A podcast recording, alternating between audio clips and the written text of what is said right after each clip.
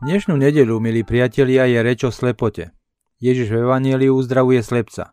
No zakiaľ slepec v príbehu zrak dostáva, iní ho strácajú. Pozrieme sa ako. Poznáme dva druhy slepoty, telesnú a duchovnú. Uveďme si na každú príklad. Písal sa rok 1818. Louis bol vtedy 9-ročným chlapcom a žil so svojou rodinou vo Francúzsku. Jeho otec bol sedlár. Bol zručným majstrom a Louis strávil dlhé chvíle pozorovaním svojho otca pri práci.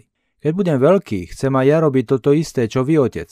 No dobre, tak prečo nezačať už teraz? Vzal kúsok koženého pásu a nakreslil naň obrazec. Pozri, hovorí otec chlapcovi. Zober si tento kožený pás, polož si ho na stôl, potom do jednej ruky zober tento dierovač, do druhej kladivo a rob do kože dierky, ako som ti ich nakreslil. Len daj pozor, aby si si neublížil. Chlapec sa vzrušený pustil do práce. No netrvalo dlho a tragédia bola na svete. Nejakou nešťastnou náhodou do dierovača udrel kladivom tak nešikovne, že ten mu odletel rovno do oka a on naň oslepol. O niekoľko rokov oslepol aj na druhé oko a tak ostal slepý úplne. Jedného dňa sedel so svojou rodinou za stolom pri obede v záhrade. Kto si mu dal do ruky šišku z pínie. Louis sa s ňou začal hrať, jeho prsty ohmatávali jej jednotlivé lupienky. V tomu, čo si napadlo. Čo tak vytvoriť nejakou špeciálnou hmotou podľa vzoru týchto lupienkov obrazce, ktoré by reprezentovali jednotlivé písmená a becedy a dali by sa čítať prstami. A tak sa zrodilo písmo, ktoré dnes nazývame po jeho tvorcovi Luizovi Brailovi Brailové písmo. Toto písmo, ktoré sa zrodilo z tragickej nehody, otvorilo slepcom celý nový svet a ponúklo im nevydané možnosti. Určite nie je príjemné byť slepým. No Boh môže použiť aj takýchto ľudí, ako bol napríklad Louis Braille, alebo slepec z dnešného evanelia, aby priniesli do života mnohých ľudí často až neslýchané dobro. Takto je Boh oslávený a ľudia obohatení. A potom je tu i duchovná slepota. Pred mnohými rokmi noviny New York Times uverejnili článok o skupine asi 100 kambodských žien, ktorým sa podarilo uísť o svojej krajiny a tak si zachrániť život pred vražednými jednotkami Pol Pota. Tieto ženy žili v tom čase v Kalifornii, v meste Long Beach a každá jedna z nich bola slepa.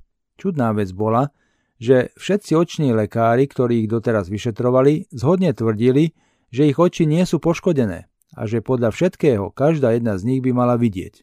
Avšak nevideli. Všetky do jednej boli slepé. Neskôr ich slepotu odborníci nazvali názvom hysterická slepota. Je to stav ľudí, ktorí prežili takú hroznú traumu, že ich telo ako keby si vytvorilo akúsi obrannú clonu, pretože nebolo schopné prijať už nič viac. Všetky tieto ženy prežili podobnú traumu. Každý z nás, milí priatelia, zaiste poznáme ľudí, ktorí sa podobajú obrazne týmto ženám. Sú to ľudia, ktorí síce telesne vidia, no duchovne sú slepí. A pritom by mohli vidieť. Niektorí nechcú vidieť, iní majú na očiach klapky. Ich mysle i srdcia sú na dobro uzatvorené. Žiadna situácia na nich nezaberá. Ich názory a postoje sú sformované a nezmeniteľné. Možno prežili traumatickú stratu, možno sa v čom si sklamali, možno boli svetkami vecí, s ktorými sa neboli schopní vyrovnať, alebo majú povahu, ktorá vidí len zlo a tmu. Všetci títo ako dôsledok odmietajú Boha. Ako by sa im dalo pomôcť, aby znova videli. Mnohým takýmto ľuďom dokázalo vrátiť zrak svedectvo viery preniknuté nádejou a svetlom. Hovorí o tom napríklad príbeh doktorky Dajany Kompovej. Ako sama spomína, keď ako mladá lekárka začala pracovať na detskej onkológii, všade hlučne vyhlasovala, že je agnostička a že neverí v žiadneho boha. No počase sa veci zmenili. Ona sa po rokoch práce medzi zomierajúcimi deťmi stala ženou neutrasiteľnej viery v Boha. Čo sa stalo? Spomína jeden prípad z počiatočných rokov svojej praxe. Anna mala 7 rokov. Po 5 rokoch boja s leukémiou boli jej sily už na konci. No pár minút pred svojou smrťou sa stala zaujímavá vec. Anna sa náhle posadí na svojej posteli a všetkým povie, že videla anielov a so žiariacou tváričkou im popisovala, ako krásne spievali. Potom si znova ľahla a tížko zomrela. Keď toto a podobné prípady, ktorých nebolo málo, doktorka Kompová videla, hovorí, jej viera znova ožila. Pravdou je, milí priatelia, že každý jeden z nás je do istej miery slepý. Každý. Každý máme mnoho úprimných otázok a málo jasných odpovedí. Často sa ocitáme v situáciách, kedy sa pýtame, kde v našom živote je Boh, alebo či je tu vôbec. Ako mohol Boh dopustiť koncentráky, sa pýtame. Prečo sa darí zločincom, mafiánom, nepostivým politikom, arogantným podnikateľom? Prečo sa dobrým ľuďom stávajú zlé veci? Prečo je toľko chorých?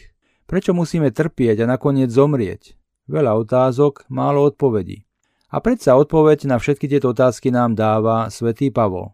Ani oko nevidelo, ani ucho nepočulo, ani do ľudského srdca nevstúpilo, čo Boh pripravil tým, ktorí ho milujú. Čo tým myslí? Napovie nám to nasledujúci príbeh. Keď mal William Dyke 10 rokov, náhle nešťastne oslepol. Napriek tomu však s vyznamenaním skončil univerzitu. Ešte počas štúdií spoznal jedno pekné dievča, dceru vysokého britského vojenského dôstojníka, s ktorou sa zblížili, až sa nakoniec zasnúbili. Keď si plánovali svadbu, William sa rozhodol, že skôr než sa zoberú, sa dá na svoje oči operovať. Počul, že jestuje nádej, že by mohol znova vidieť. Operácia prebehla. William sa po nej zotavoval. Cez oči mal previazanú šatku. Svadba sa blížila. Keď ho prepustili z nemocnice, rozhodol sa, že šatku si z očí neodviaže až do svadby.